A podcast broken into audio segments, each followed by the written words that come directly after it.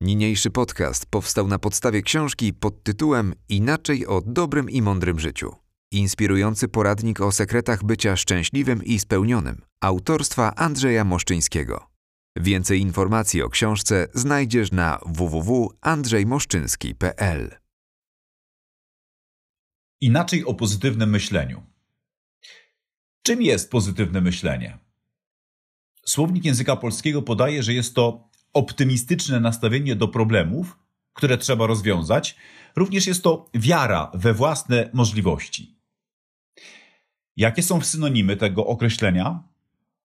Nadzieja, pogoda ducha, dobry nastrój, optymizm, wiara w lepsze jutro. Pozytywne myślenie łączy się bezpośrednio z pozytywnym nastawieniem. Chcę podkreślić, że ta postawa życiowa zrobiła oszałamiającą wręcz karierę, choć samo sformułowanie nie jest przecież odkrywcze czy nowatorskie. Omówię teraz pierwszy aspekt tego ciekawego tematu. Optymizm w trudnych sytuacjach. Najłatwiej zaobserwować optymizm w zachowaniu małych dzieci. Można powiedzieć, że rodzimy się z ogromnymi pokładami zapału. Niestety w toku wychowania i wprowadzania w świat dorosłych jest on zwykle skutecznie tłumiony. Energia ta rodzi u dzieci ogromną determinację, która w sytuacjach trudnych, ekstremalnych staje się potężnym narzędziem do wywierania wpływu na innych. Dorośli uginają się pod jego siłą, ale pewność, z jaką e, w tej sytuacji działają dzieci, zaskakuje rodziców i opiekunów i zmusza ich do podporządkowania się dziecięcej woli. Przykładem niech będzie historia pewnej czarnoskórej dziewczynki, która żyła w USA w XVIII wieku. Jej mama, która była niewolnicą na mm, wielkiej plantacji, pewnego dnia zachorowała. Towarzysze niedoli złożyli się, oddając ostatnie grosze za, na zorganizowanie wizyty lekarskiej dla cierpiącej. Od lekarza dowiedzieli się, że jeśli kobieta nie otrzyma w szybkim czasie lekarstwa, niestety umrze. Medy medykament kosztował 2 dolary. W tamtych okolicznościach była to dla czarnoskórych niewolników niebotyczna kwota. Nikt zatem nawet nie próbował jej zebrać. Wszyscy pogodzili się z myślą, że kobieta jest skazana na śmierć. Wszyscy oprócz jej czteroletniej córeczki. Nie zważając na trudy oraz niebezpieczeństwo wyprawy, pobiegła do oddalonego o kilka kilometrów domu właściciela plantacji. Wiedziała, że żadnemu niewolnikowi bez wyraźnego pozwolenia nie wolno było nawet zbliżać się do bram posiadłości, jednak nie zatrzymała się ani na chwilę i bez wahania wbiegła wprost na podwórko, gdzie bawiły się dzieci plantatora. Wszystkie one były zaskoczone i przerażone widokiem małej niewolnicy. Miały świadomość, że ta e, dziewczynka za wtargnięcie na teren posesji e, może mm, e, spotkać się z surową karą, okrutną karą. Tak się złożyło, że z domu wyszedł akurat dorosły już y, syn właściciela majątku. On również był przerażony, ponieważ wiedział, że jeśli ojciec zobaczy dziewczynkę, cała historia skończy się dla niej tragicznie. Próbował zatem przepędzić ją z podwórka. Jednak czteroletnia bohaterka nie cofnęła się nawet wtedy, gdy syn właściciela zagroził jej widłami. Odważnie postąpiła naprzód i umamiącym się głosem wykrzyczała: Przy pana, przy pana, proszę mi dać dwa dolary. Syn plantatora początkowo nie zrozumiał prośby i nadal próbował przepędzić krzyczącą, ale dziecko nie ustąpiło i nie cofnęło się nawet o krok. Wtedy przerażony i zdezorientowany mężczyzna sięgnął do kieszeni i rzucił jej garść banknotów. Gdy mała niewolnica wróciła z pieniędzmi, wszyscy myśleli, że je ukradła. Ona jednak zdobyła je dzięki wielkiej determinacji oraz wierze, że jej matka nie może tak po prostu umrzeć. Historia czarnoskórej dziewczynki z plantacji dowodzi, że determinacja oraz żarliwość potrafią być tak silne, że uginają się przed nimi wszelkie przeszkody i blokady. Nie można jej oczywiście rozpatrywać w kategoriach logicznego działania. Zresztą logika aż nazbyt często blokuje w nas chęć pokonania przeszkód. Dlatego uważam, że warto zweryfikować schematy naszego myślenia oraz przekonań. Nie wiemy, czemu syn planatora spełnił prośbę dziewczynki, ale jej postawa okazała się skuteczna, jej dziecięca podświadomość skierowała ją do źródła. Wiedziała, kto może mieć pieniądze. Nawet nie wiem, czy ta historia jest prawdziwa. Może to tylko zmyślona opowieść. Jednak jest to przykład, który mnie inspiruje i uczy, że nasze umysły nadają znaczenie różnym sprawom. Możemy jak chcemy interpretować to, z czym się spotykamy e, na co dzień. Przykład tej dziewczynki uczy, że optymizm jest naturalną cechą osób prostolinijnych, które nie zostały jeszcze skażone pesymizmem, zniechęceniem, brakiem wiary w osiągnięcie celów. Omówię teraz kolejny aspekt.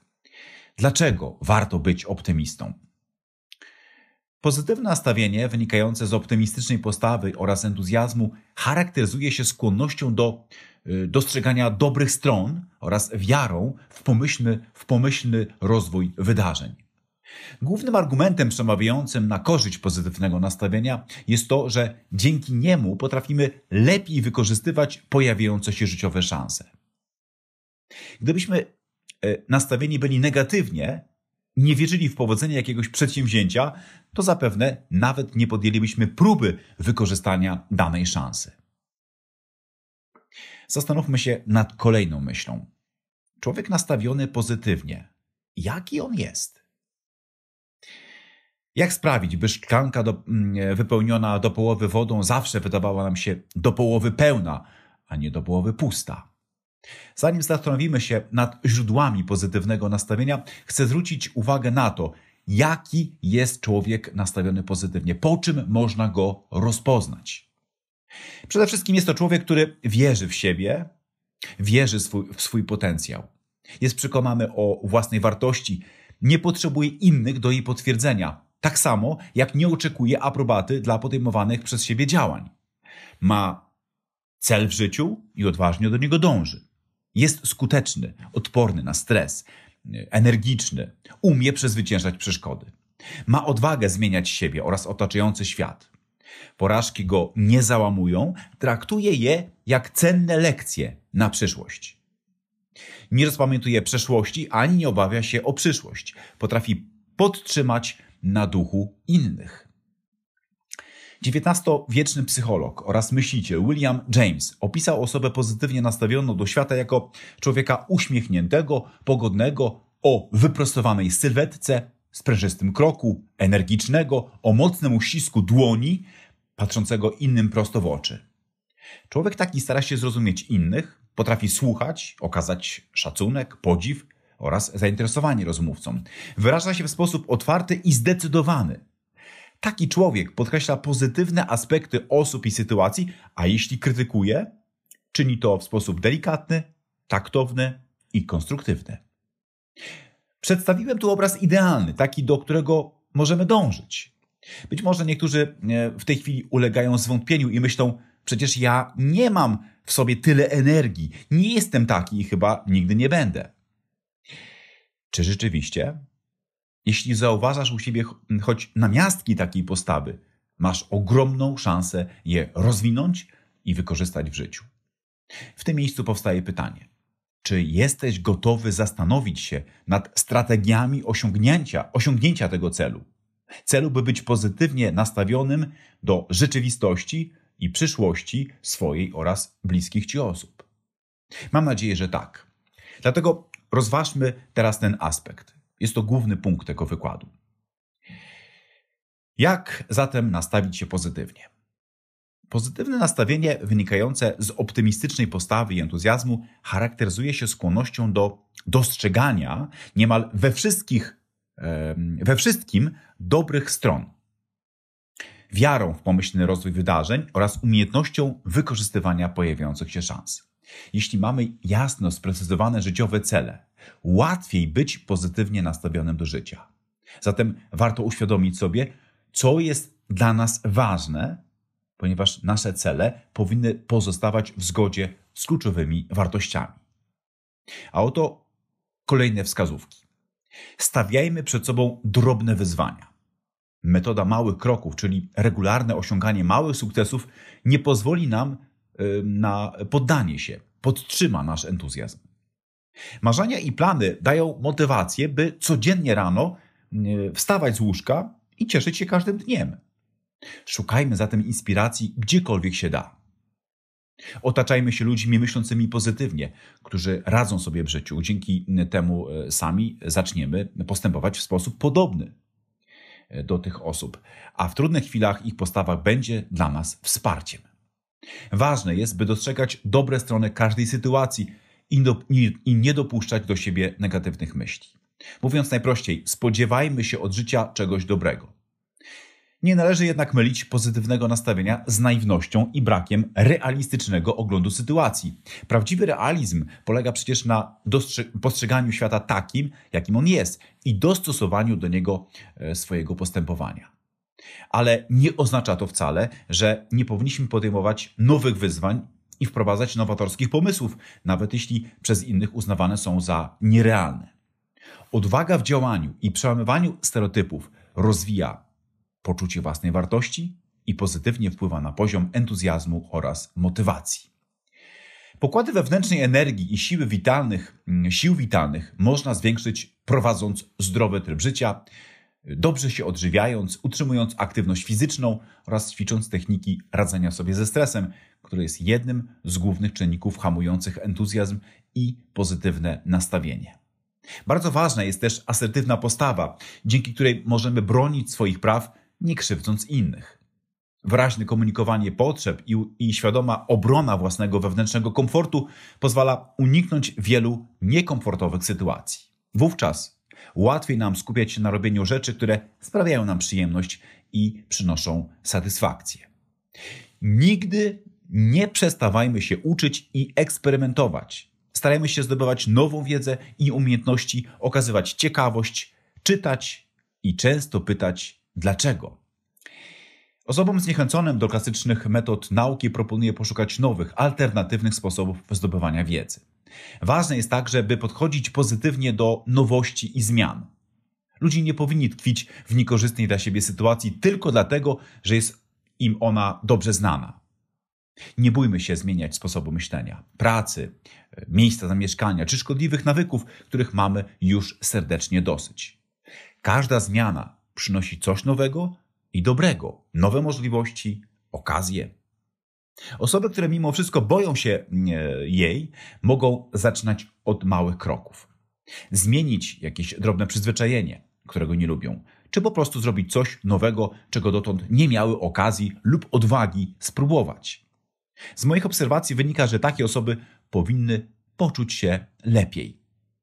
Aby utrzymać pozytywne nastawienie, warto codziennie wieczorem podsumowywać w myślach, a jeszcze lepiej w specjalnym notatniku, dokonania mijającego dnia. Zastanówmy się, co dobrego i wartościowego zrobiliśmy. Pochwalmy samego siebie. Każdego ranka starajmy się myśleć w jasnych barwach oczekującym nas dniu. Pomyślmy, co dobrego może nas dzisiaj spotkać. Sprawmy, by wieczorne podsumowania i poranne projekcje weszły nam w nawyk. W ten sposób obudzimy i podtrzymamy w sobie pozytywne nastawienie, a odpędzimy negatywne myśli. Metoda małych kroków pomaga także w realizacji długoterminowych celów, ponieważ warto co jakiś czas zatrzymać się i podsumowywać swoje sukcesy na tej drodze. Cieszmy się nimi i bądźmy z nich dumni. W ten sposób podtrzymamy motywację do działania i nie utracimy entuzjazmu. Jak to się mówi, nie od razu Rzym zbudowano. Bądźmy cierpliwi wobec samych siebie. Myślę, że warto regularnie wracać do omówionych przed chwilą strategii budzenia w sobie pozytywnego myślenia. Zachęcam Cię serdecznie do tej czynności. Omówię teraz kolejny krótki aspekt wrogowie pozytywnego myślenia. Wrogami pozytywnego myślenia y, i nastawienia są przewlekły stres, zamartwianie się przeszłością i nadmierne niepokojenie się o przyszłość. Jeśli pozwolimy, by naszymi myślami zawładnęły zmartwienia i niepokoje, stracimy sporą część wewnętrznej energii oraz optymizm. Aby temu zaradzić, możemy prowadzić wewnętrzny dialog, który pozwala podtrzymać nawyk pozytywnej interpretacji wydarzeń. Bądźmy świadomi, że najczęściej niepotrzebnie wyolbrzymiamy czyhające niebezpieczeństwa, a większość przewidywanych przez nas porażek nigdy nie ma miejsca. Powoli zbliżamy się do końca wykładu. Podsumuję, podsumuję więc w kilku punktach myśli, które e, moim zdaniem warto zapamiętać. Mam nadzieję, że nie masz już żadnych wątpliwości, że pozytywne nastawienie może przynieść Ci same korzyści, a narzekanie i czarnowictwo jedynie szkodzi. Działa to jak samo spełniające się proroctwo. Jeśli wierzysz, że Twoje plany się powiodą, jest duże prawdopodobieństwo, że tak właśnie się stanie. A jeśli nastawisz się od razu, że i tak się nie uda, no to pewnie się nie uda. Tak działa nasza podświadomość, którą e, zaprogramowujesz w ten sposób, pozytywnie bądź negatywnie, i to ona podsuwa ci rozwiązania zgodnie z Twoim nastawieniem, prowadząc cię do celu takiego, jaki właśnie masz w głowie. A więc nastaw się pozytywnie i w ten sposób wysyłaj sygnały swojej podświadomości, która ma ci e, właśnie pomóc zrealizować e, określone zamierzenia. I przede wszystkim nie rozpamiętuj porażek, błędów i niepowodzeń. To przecież zdarza się każdemu, a przeszłości i tak nie zmienisz. A zatem patrz w przyszłość, bo tylko na nią masz wpływ. Oczywiście pozytywny. Otacza się też ludźmi myślącymi pozytywnie i szukaj dobrych stron każdej sytuacji. Przypominaj sobie regularnie, jakie korzyści płyną z pozytywnego nastawienia. Naucz się też skutecznie walczyć z najgroźniejszymi wrogami optymizmu i pozytywnego nastawienia. To jest stresem, niepokojem o przyszłość i zamartwieniem się przeszłością. Życzę Ci, by Twoje zaangażowanie w zgłębianie tego fascynującego tematu przyniosło pożądany rezultat, byś osiągnął spełnienie oraz zadowolenie jako pozytywny, pełen energii człowiek. Dziękuję za uwagę.